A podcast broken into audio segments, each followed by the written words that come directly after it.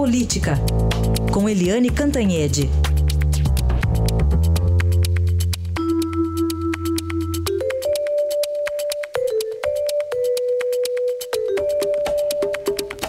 O primeiro assunto, se a gente fosse combinar ontem ou, sei lá, 7 da manhã, 7h30, 8, não seria outro, mas não, as operações vão acontecendo.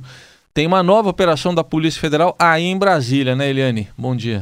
Bom dia, Raíssa, bom dia, ouvintes. E dessa vez a operação é centrada em Brasília e centrada no primeiro estádio da Copa do Mundo. Aliás, o mais caro da história, né? Mais caro da Copa, o mais caro do planeta, que é o estádio aqui Mané Garrincha, coitado do meu Mané Garrincha, aqui em Brasília. A Polícia Federal deflagrou nessa manhã a Operação Panatenaico. Eu não sei se fala Panatenaico, eu acho que é Panatenaico. Isso. Que é referência aos primeiros, o primeiro estádio antes, pré-Olimpíada ainda. Os governadores José Roberto Arruda, do PR, que já foi preso, foi caçado, está todo enrolado. O governador Agnelo Queiroz, que era do PT. E o ex-vice-governador Tadeu Filipelli, do PMDB, que tem um probleminha a mais, porque ele é atual assessor especial do presidente Michel Temer.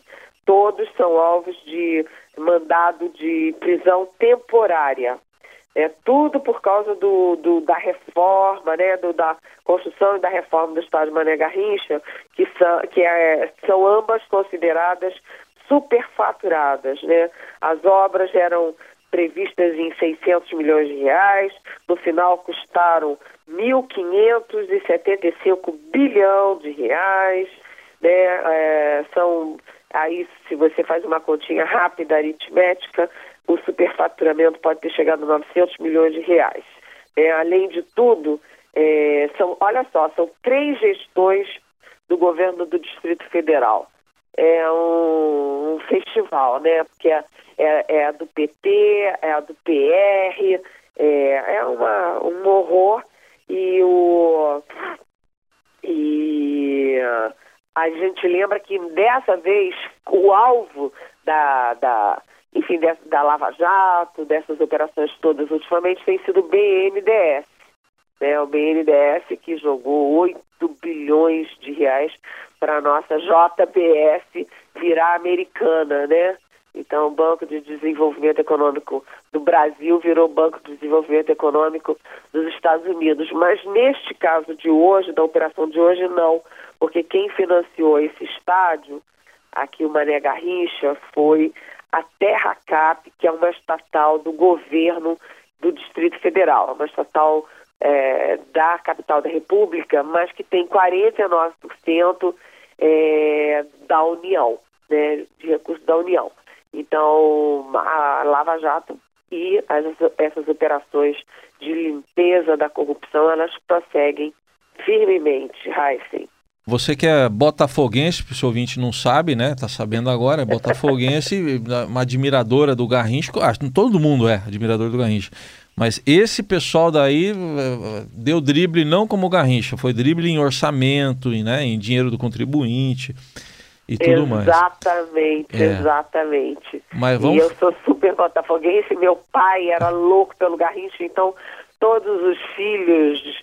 sobrinhos, a família toda, todo mundo é Garrincha lá em casa. É isso aí, um grande Mané Garrincha. E vamos falar agora da mudança de estratégia, Eliane, do presidente Temer na defesa dele. Pois é, desde o início, quando eu vi que o presidente Michel Temer e a defesa dele estavam entrando aí no Supremo para tentar suspender o julgamento, eu pensei comigo, é uma operação muito arriscada. Porque num momento conflagrado como esse, o Supremo também muito dividido, eu pensei, é uma operação muito arriscada, você só faz isso de pedir suspensão se você tem segurança de ter a votação a seu favor.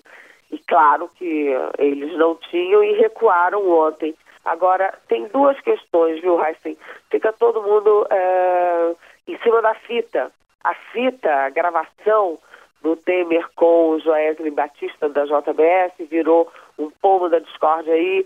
Agora tem o perito, né, o Perito Molina, que é o mais famoso, vai na televisão e diz que está toda esburacada. Ele usou uma expressão, até achei engraçada. A fita é toda esburacada.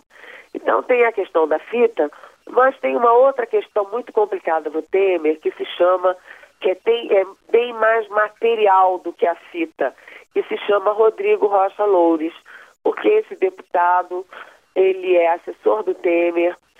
O Temer mandou era, né, assessor do Temer, mas enfim, é ligado ao Temer.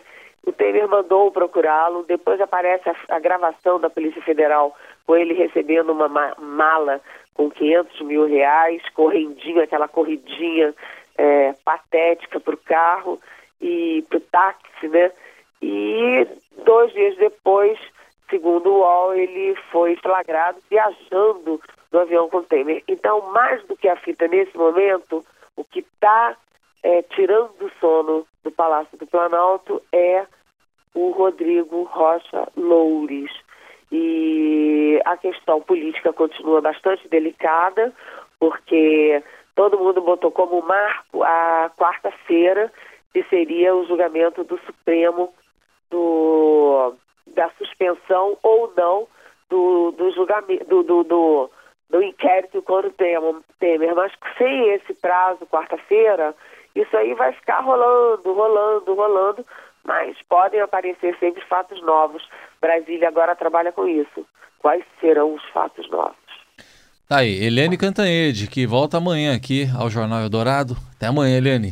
Até amanhã, bom dia.